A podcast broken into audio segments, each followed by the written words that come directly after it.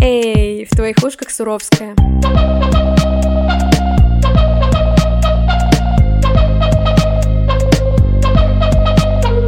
Как я уже проанонсировала в трейлере, этот и несколько ближайших эпизодов станут таким, знаете, разогревом подкаста «Ничего не выйдет». Я буду общаться с русскоязычными ребятами, которые сейчас находятся за рубежом, и мы обсудим, как они чувствуют себя там, в текущей обстановке, ну, которую нельзя называть.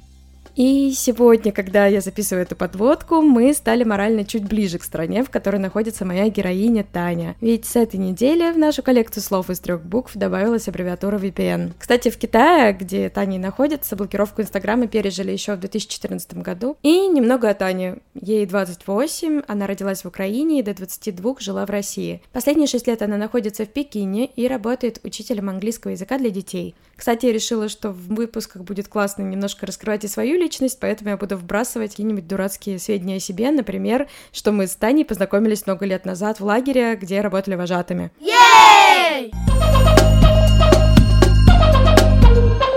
Поскольку мои собеседники находятся очень далеко от России, и у меня нет возможности представить к их ртам микрофоны, звук может немножко хромать, но мы сделали все возможное, чтобы это было слушабельно. Время начинать. Ты сейчас находишься в Пекине, ты живешь там уже достаточно много лет, можно сказать, уже практически местная, ассимилировалась. Расскажи, что слышите, что знаете, потому что вроде как Китай кажется такой достаточно обособленной страной, но, но я, насколько знаю, вы пользуетесь и всеми соцсетями, и, в принципе, новостная повестка до вас э, тоже доходит достаточно активно. Соцсети это да, но тут самый главный вопрос в том, что здесь очень много намешано украинцев и русских. Проблема в том, что когда все это началось, начался немножко какой-то неадекват со стороны, наверное, я бы даже сказала, украинцев, ну, их можно понять, вот, но у нас, например, на русском культурном центре там написали, понятно, как с кораблем, есть какие-то очень такие ярые группы у нас в чате украинские, это мне рассказывали, я сама с этим не сталкивалась, потому что у меня адекватные друзья украинцы. Написали о том, что чуть ли там не мочи Москве. Я, короче, сначала, знаешь, так меня бесит, потом я такая думаю, это очень вообще объяснимо, мимо, они очень сильно злятся, и ты, будучи русским и будучи рядом, ты самая ближайшая цель, на которую можно эту агрессию вылить. Но мои друзья, в принципе, они все адекватны. Конечно, потому что еще я полностью отрицаю необходимость этого действия, но в целом, мне кажется, даже если бы я не была согласна, безопаснее просто помалкивать, потому что украинцев очень сильно много. И у нас даже такая тема пошла понять а, украинцам. И говорят, что придут домой, приходят домой и расспрашивают их о том, как они относятся к этому конфликту. Мы, как говорили с друзьями, мы так думаем, что это делается для того, чтобы понять, кто агрессивно настроен, кто хочет ходить и мочить там всех, а кто более-менее нормально.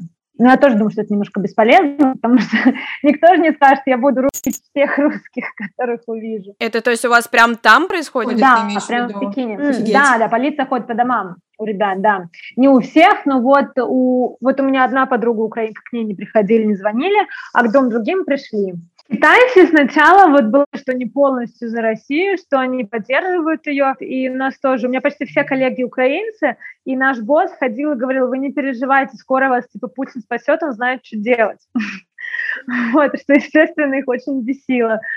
А потом вроде как стали появляться такие отдельные какие-то вопросы, то, что вроде бы как они не поддерживают, то, что они там выжидают нейтралитет. Но на самом деле с Китаем непонятно. Я имею в виду общественное мнение, потому что им на государственном уровне запретили как-либо критиковать Путина. Представляешь, Ого. прям закон у них вышел. Ой, прям как в России. Да-да-да. То есть они не могут явно высказать свою позицию, и то есть они ее вообще не высказывают, они просто об этом не говорят. Но вот пару дней назад, да, они выслали гуманитарную помощь в Украину. Мне кажется, просто и вашим, и нашим, а чтобы не разгоралась битва здесь русских украинцев, они хотят контролировать все агрессивные, всех агрессивных ребят. В общем, мне кажется, как-то так.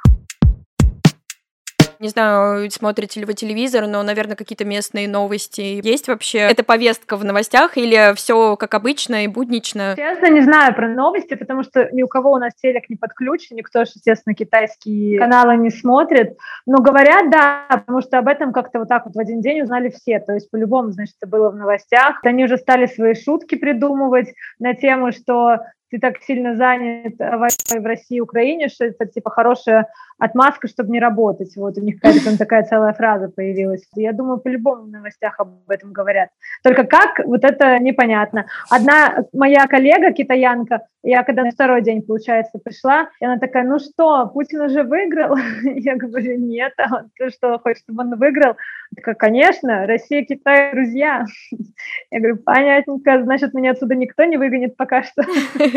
Да, это, это тоже интересно, потому что я сейчас общаюсь с ребятами из разных стран, кто находится в эмиграции, везде очень по-разному относятся к русским. Где-то прям жесткая русофобия, вот, например, с девочкой из Кипра разговаривала, а где-то наоборот, вот в Великобритании очень сильно поддерживают. Мне кажется, то, что сейчас по какой-то конкретной стране судить по примерам нам будет тяжело, потому что есть нормальные люди, а есть, которые устраивают русофобию ты уже достаточно долго работаешь с детьми, ты учитель, преподаватель английского языка. Есть ли какие-то сейчас изменения в работе с детьми, с родителями? Спрашивают ли дети у вас что-то, там, спрашивают ли родители? На работе в первую очередь нас спросило руководство у каждого по отдельности. Там у нас 11 человек иностранцев, из них четверо украинцев. Вот я одна русская. Их сначала типа спросили отдельно от меня, если у них какие-то конфликты со мной, и потом отдельно меня, как, да. э, типа, есть ли у меня какие-то конфликты с ними. Но мы как бы все друзья, и конфликтов, собственно, нет. Меня не спрашивал никто из родителей. Ну, дети, конечно, нет, потому что дети маленькие, у нас детский mm-hmm. сад.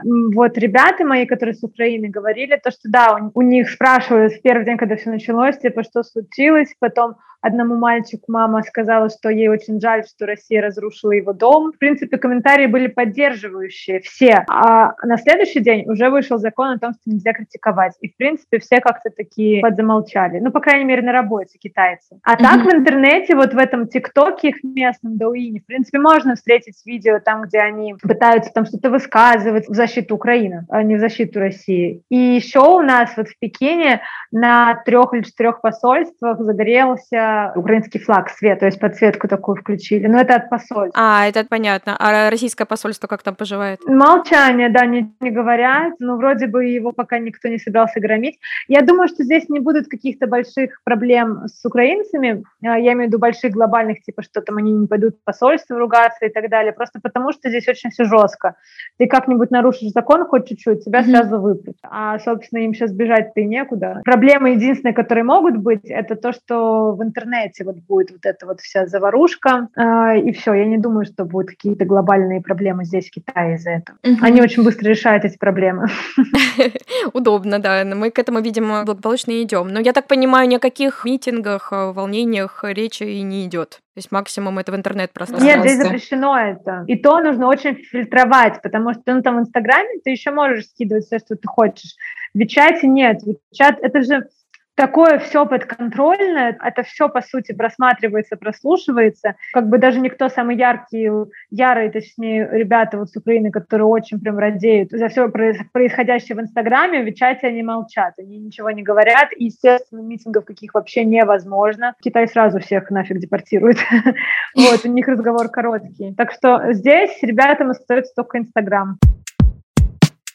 Слушай, вот раз мы затронули тему Инстаграма, думаю, что и на тебя прилетает очень много контента с двух сторон, такого, знаешь, пропагандистского характера. Есть очень много непроверенной информации, и тяжело в этом потоке. Я, например, первые дни просто как сумасшедшая листала все эти новости, и у меня ехала крышей. Вот ты мне сказала, что ты редко пользуешься Телеграмом, и не заходи, и не начинай, потому что это вообще отдельная яма, в которую я лично попала и выползла только через несколько дней. Мы сейчас переживаем проблему того, что нас могут отключить от Фейсбука, от Инстаграма, от Ватсапа, и сейчас все очень сильно психуют, паникуют, и все русские такие, о, давайте вернемся все в ВК. Да, я видела.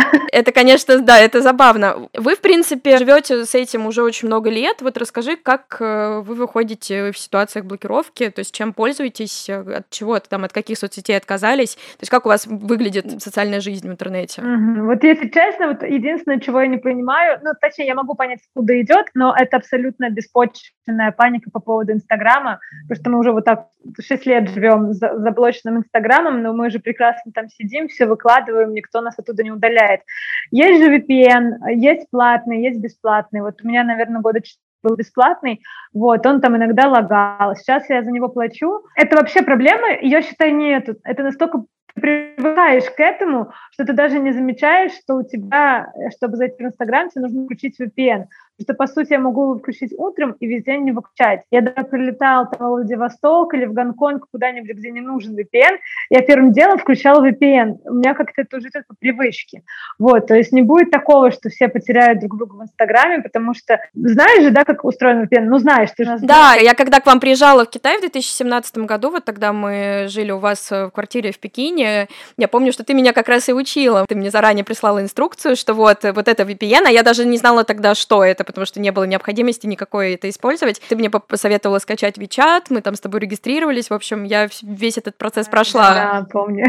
Да, по сути, это такой блокатор глобальный, то есть ты включаешь страну, в которой ты находишься, вот, а, например, там Гонконг, или там, не знаю, Япония, и все, и ты как будто бы сидишь с той страны. И иногда, например, там может не ловить одна страна, но тебя все равно лагает, ты переходишь на другую страну. Вот, то есть проблема вообще с Инстаграмом, даже если его заблочат, ну, не будет ни у кого, кто хочет сохранить Инстаграм. VPN просто масса, от бесплатных до платных, Потом у вас по-любому начнутся еще такие ребята, которые будут покупать какие-то супер дорогие и расширивать их там на много человек. То есть и вам будет выгодно, потому что вы будете платить немного, и им будет выгодно, потому что на этом начнут зарабатывать. В общем, это, знаешь, новая ниша для бизнеса, собственно говоря. Мы сидим в основном в Инстаграме. Ну нет, ну много, конечно, в Телеграме. У меня он есть, но я им не пользуюсь для какого-то там общения. У меня там пару каналов есть. Вот я Собчак канал читаю, Пивоварова канал читаю, и, собственно, все. Я больше никуда не заходила, потому что, вот знаешь, мне в этом плане, хоть, может быть, это как будто я жалуюсь, наверное, я жалуюсь, ну, пусть пожалуйста, мне немножко тяжеловато, потому что я же с Россией, и, казалось бы, нужно немножко попробовать постараться понять мотивацию своего народа, почему наш народ на это пошел, и почему многие все равно поддерживают решение. А мне тяжело вообще даже думать в эту сторону, потому что я окружена просто со всех сторон украинцами, вот это вот чувство вины за них, как будто мне постоянно хочется извиняться, потом с другой стороны мне прилетают какие-то такие факты, а я же не разбираюсь в политологии, то есть меня можно заткнуть фактом и с той, и с той стороны очень элементарно. Сначала я очень злилась, грубо говоря, на людей, которые вот почитают комментарии, а они поддерживают, а потом я думаю, а я не знаю, как реагировала бы в принципе я, если бы я была полностью в информационном коконе, если бы у меня не было никого в Украине, если бы там никогда не была, если бы я просто, ну, была всю жизнь там, не знаю, в России, в каком-нибудь маленьком провинциальном городе, ничего бы не знала, может быть, я реагировала бы так же, то есть, может быть, это не их вина. В то же самое время я понимаю, что многие мои друзья украинцы, они преувеличивают, потому что какие-то вещи явно фейки они распространяют, типа, знаешь, какие-то там переписки или еще что-то. Ты вот сам понимаешь холодной головой, ребята, вы загоняете. С переписками это, конечно, вообще последнее, чему нужно верить, потому что подделать переписку можно за 5 секунд, даже не имея второго телефона и второго аккаунта. Это элементарно делается. Есть сейчас очень много разборов и фейков, много на самом деле с обеих сторон. Но вот мое мнение здесь, что не сопереживают и не сочувствуют только те люди, у которых там никого нет. А таких людей мало. Я не смогла бы эм, отключиться от фактов того, что люди там в реальной опасности, в которой мы никогда не были, и дай бог, если никогда не будем. Да, мне кажется, мы даже до конца не понимаем, как это просто страшно. Мне страшно за своих, но моих не бомбят там, в Кировограде. То есть там довольно-таки нормально. Uh-huh. То есть они такие все наготове, но там по сравнению с Харьковом, например, там спокойно. По сравнению там с нашими городами, конечно, нет. Вот, и то очень сильно страшно, когда они там не отвечают долго.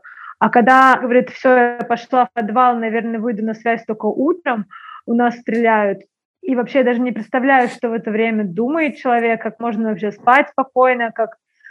В общем, это реально очень страшно, да я уже давно перестала выкра- выкладывать какие-то взрывы и так далее, потому что, ну, мне кажется, это бесполезно что-то доказать. В какой-то момент я поняла, что все, на что я могу повлиять, это на свое состояние и поддержать тех, кто со мной на одной волне, не пытаясь поменять других. Это бесполезно. Каждый ответственен только сам за себя. А так хочется иногда вступить, да? В спор, когда видишь где-то явно чушь, и ты такой, ну нет, ну нет, ну ты чего несешь? Ну, ужасно, кстати говоря, все в Европе не поддерживают нас. Вот у меня парень испанец, и у него друг его с его города, и он подписан на меня в Инстаграме, а друг дофига чего изучает, кучу образования, ну, короче, он прям такой начитанный, умный, знает хорошо историю и так далее. И когда же я начала все это постить, он такой пишет, не говори, Начо пишет, э, ну, парню моему, не говори, что твоя девушка тоже, типа, против Путина. Он такой, ну да, типа, что он такой? И он начинает объяснять с кучей текста, с кучей mm-hmm. картинок о том, что у Путина действительно не было другого выхода, о том, что раньше НАТО обещала, что она никогда не зайдет в Восточную Европу. Сейчас все больше и больше стран начинают входить в НАТО. И Путин действительно не мог больше ничего сделать. Это я тебе говорю кратко. У него прям целая лекция прошла у испанца. Вообще, говорит, я считаю, он срезюмировал так, что Путин умнейший человек, прекраснейший лидер, и нам всем нужно поддерживать, он очень любит свою страну. Но я считаю, что даже если действительно имеет место быть эта логика, все равно, но мы же, мы же в полной жопе, так-то по-честному, и мы будем в ней довольно-таки много лет. Ты же, наверное, общаешься с ребятами, кто сейчас в России. Какие настроения среди твоих друзей, твоих близких? Потому что мы вот э, столкнулись очень многие с тем, что у нашего поколения около, ну, грубо говоря, 20-35, плюс-минус у большинства мнения сходятся. А вот э, люди постарше, там уже не все так просто. То же самое. ну, вообще практически прямо в один в один. Еще я столкнулась еще с таким моментом. Даже среди молодых людей я вижу какой-то э, прям четкий такой разрез. Я же с маленького города, да, там Оренбург, это, собственно, небольшой город. А, и я столкнулась с тем, что вот практически все люди, которые когда-то куда-то путешествовали, у которых есть друзья за границей, я не говорю о том, что там тебе обязательно в кругосветку идти, а просто для которых за границей это что-то нормальное, обычное, которые общаются с другими людьми, которые как-то mm-hmm. там развивают, грубо говоря, свой кругозор именно путешествуя, никто никак не объясняет это благими намерениями.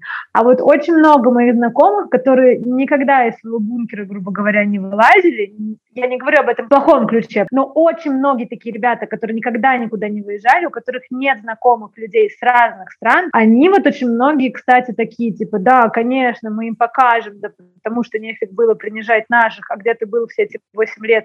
Я думаю, а ты где был? Это какая-то заученная мантра эти 8 лет. Такую вот увидела я закономерность. Мы уже привыкли к миру, где мы можем за один день куда-то улететь, позволить себе не, не просто там, не знаю, американские шмотки, а мы можем позволить себе выбрать а ты знаешь, я, я тоже человек, который много путешествует, я все свои э, деньги стараюсь откладывать на путешествия. Для меня в десятых, наверное, годах, пока шло мое становление как профессионала в своей сфере, в этот момент я радовалась тому, какое время я живу. Я постоянно говорила родителям, как классно, что у меня есть возможность путешествовать. Ну, у родителей такого не было. Мы, кстати, с родаками очень классно, правда, путешествовали и в 90-х. Мы объездили там весь Краснодарский край, весь Крым. Я, например, обожаю путешествовать по России, я тоже проехала всю Россию от Смоленска до Владивостока, была во многих городах, во многих еще не была и обязательно поеду.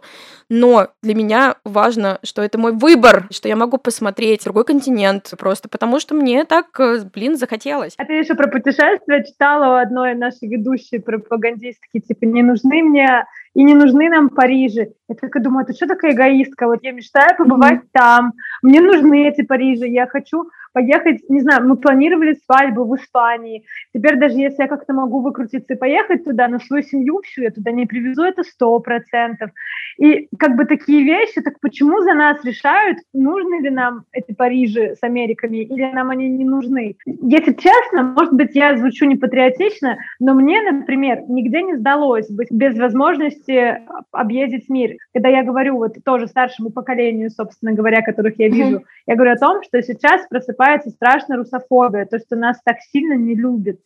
И мне говорят, да нас это так никогда не любили. Я такая, стоп, минуточку. Если с политикой вы со мной можете поспорить, но я 6 лет живу за границей. Я общалась так много с иностранцами. Мне кажется, проще называть страны, с которыми э, жителями которых я не общалась. Я ни от кого никогда не слышала негатива в сторону русских. Вот не было никогда какого-то, чтобы прям нас не любили. Все относятся к нам нормально, никогда не было никакой нелюбви, которую нам, опять же, пытались внушить всегда, что Россию все недолюбливают, потому что она сильная. Да что за бред, все к нам относились хорошо. Вот до этого момента. Теперь действительно будет так. Теперь нас будут все не любить. Знаешь, у меня было несколько кейсов таких русофобских, но вот если тоже поделить количество людей, с которыми я пообщалась за время своих путешествий, то у меня таких кейсов было, внимание, два. Значит, кейс номер э, первый. Он был в Грузии, я заговорила в магазине, причем в Батуме, в туристическом районе, заговорила с продавщицей на русском, она демонстративно сделала вид, что не то, что, что она меня не понимает, а что она меня не замечает. Она такая, видимо, очень, ну, такого старшего, глубоко старшего поколения, и, видимо, у нее там какой-то, может быть, личный конфликт. Вторая история как бы под вопросиком, потому что мы были в Латвии, к нам подошла официантка, которая, услышав русскую речь, просто взяла, развернулась, ушла, и вместо нее подошел другой официант. Но может, я не знаю, может, месячные начались, она поэтому резко решила свалить, но это все. Понятное дело, что такие случаи есть, но их единицы, и в основном к нам, как к нации, никто не относился плохо, даже те же американцы, обычные рядовые американцы, они все прекрасно и радушно относятся, относились к нам. Да, но это все в прошлом, теперь придется учиться жить в какой-то новой реальности. Начо у тебя испанец. Как он отреагировал? В целом, как настроена их страна, настроены его родственники? Вот ты знаешь, вчера он встречался со своими друзьями, и как раз-таки мы об этом сегодня говорили. У него один друг с Нидерландов, двое с Германии. И они обсуждали вот этот весь конфликт туда-сюда. Конечно, тоже никто не поддерживает. Но, кстати говоря, они сами говорят, что в этом во всем во многом виновата ЕС и Америка, потому что они своими тупыми действиями подтолкнули Россию к этому. То есть они никак его не оправдывают, но они, мыслящие люди, они понимают, что типа не так, что там, не знаю, Путин сошел с ума и просто такой «А, пошел. То есть они сами обсуждая понимают, что во многом виноваты ЕС и Америка. Вот, это, это прямо интересно. их слова. И мне Настя говорил такую тему, он говорит, ты смотришь на все очень сильно с личной стороны, потому что у тебя и там, и там родственники. Я смотрю на это все, как будто бы вот а со стороны того, что мне вообще вот просто фиолетово. Понятно, что там ему не фиолетово, что если мне придется уезжать из страны, ему тоже придется искать ту страну, куда меня пустят, правильно? Mm-hmm. Но, типа, если говорит, я буду смотреть на то, что вот в целом на какие-то две страны, которые мне абсолютно безразличны, то в целом он он реально видит логику, почему так происходит. Он говорит, например, то, что это можно было решить вообще все по-другому, если был бы грамотный руководитель, все это можно было бы переиграть и не делать так, что ты закапываешь свое население. Но они видят логику, они понимают, откуда это пошло. Я, например, не понимала, пока не начала прям вот эти вот первые дни все это вчитываться, а так получается, что вот он и его ребят, они как-то это все знали, ну, типа, как будто бы, не знаю, может, просто умнее меня, и они интересуются политикой в мире. а я нет. Вот, но как-то да, для них это как будто бы не сюрприз. Вот это уже Начо говорил чисто, то, что как будто бы все к этому шло уже очень много лет. У нас просто это все подается очень однобоко, и нету возможности посмотреть на другие точки зрения. У тебя очень мало информации для сравнения. И вот это, я считаю, на самом деле, отчасти провал, потому что у нас очень сильно не подготовлены были к мозги к вот такой ситуации. Да, абсолютно. И у нас, кроме жестких пропагандистов, которые просто разлетаются на мемы, мне верят, мне кажется, только бабушки, вот, которые вот уже старенькие. У нас, кроме них, больше же никого нет, нужна была бы, ну это мы такие сейчас политологи сидим, я тоже думаю, что нам нужна была бы какая-то очень хорошая работа с молодым поколением. Подведите к этому, может быть, мы сами а, как оголтелые начнем кричать, типа, да вы офигели, но нам никто ничего не объяснил, потому что как будто бы на нас всем пофигу, потому что мы и не решаем, а что нам объяснять, когда от нас ничего не зависит. Это типа как дети, да сидите там себе, мы все сделаем. Я сейчас учусь на психолога, и а, даже во взаимодействии с детьми сейчас новая парадигма, что нельзя говорить ребенку, пойди и сделай вот это, убери игрушки. Ты должен объяснять ребенку, зачем ему это делать, как ему это сделать, почему мама это просит, почему мама это просит именно сейчас, а не просто убери потому что тебе так, ну, захотелось. Я так сказала. Потому что я так сказала. Вот, э, к сожалению, такой подход, он уже не работает. Кстати, у меня как воспитание совершенно другое. Со мной очень много разговаривали, и я за это очень благодарна своим родителям, потому что они, наверное, во мне и заложили какое-то критическое мышление. Всегда объясняли мне цель как можно к ней прийти, какие могут быть сложности, давали мне возможность где-то ошибаться, и это круто. А нам не дают. А если вдруг ты, не дай бог, свернешь и назовешь операцию войны, то, ну, присядешь. Ну, здорово. Класс, кла- классные методы. Я тебя прям благодарю за этот разговор. Получилось очень интересно. Мне казалось, что у вас там вообще ничего не слышно, ничего не видно, и все счастливы и рады. А, нет, рады, рады, рады, я не в Северной Корее. Ну, там просто очень рядом, поэтому, поэтому я рада, что мы поболтали. У меня к тебе, наверное, сейчас последний вопрос. Какой ты для себя вывод сделала из всей этой ситуации? Может быть, какой-то урок вынесла? И чтобы начать первой, могу ответить э, за себя. Я сегодня в Фейсбуке у друга, это не моя фраза, но я ее увидела, подглядела, можно сказать, она мне очень зашла, что горизонт планирования сузился до одного часа. Все настолько быстро меняется, что планировать сейчас на долгосрок нет никакого смысла, нужно уметь быстро адаптироваться к, ко всему. Это точно. Когда меня спросила, первая мысль, которая, ты, которая мне пришла, это очень активно заняться вопросом иммиграции, смены паспорта. Вот, если до этого я не думала, серьезно, если до этого я вообще не думала, ну, живу и живу как бы себе, меня абсолютно устраивало с русским паспортом, то сейчас, как говорят, старшее поколение крысы бегут с корабля первые. вот. Сейчас, вот тоже, когда мы говорили с Начей, мы понимаем, что в мире все так перепуталось. У тебя твой мужчина одной национальности, твой лучший друг вообще с другой страны, из другого континента, и все так перепуталось, и за что ты воюешь. И я для себя поняла, что я вообще ни за кого ни за какую страну не готова отдавать свою жизнь. Я думаю о том, что в ближайшее время ну, не в ближайшие годы, наверное, а, ну, сейчас как, как можно скорее, в общем, а, заняться сменой гражданства, да, то есть uh-huh. думать, какие варианты. Ну, наверное, мне самый ближайший вариант это получить испанский паспорт, но это тоже такое, типа, на это нужно время. У меня такое еще, кстати, от этого же грустно, что я, в принципе, а, страна немногим теряет, теряя меня. Но я так понимаю, что так много людей умнейших, реалистов, они тоже будут уезжать. Вот, да. Спасибо тебе, прям самое сердечко.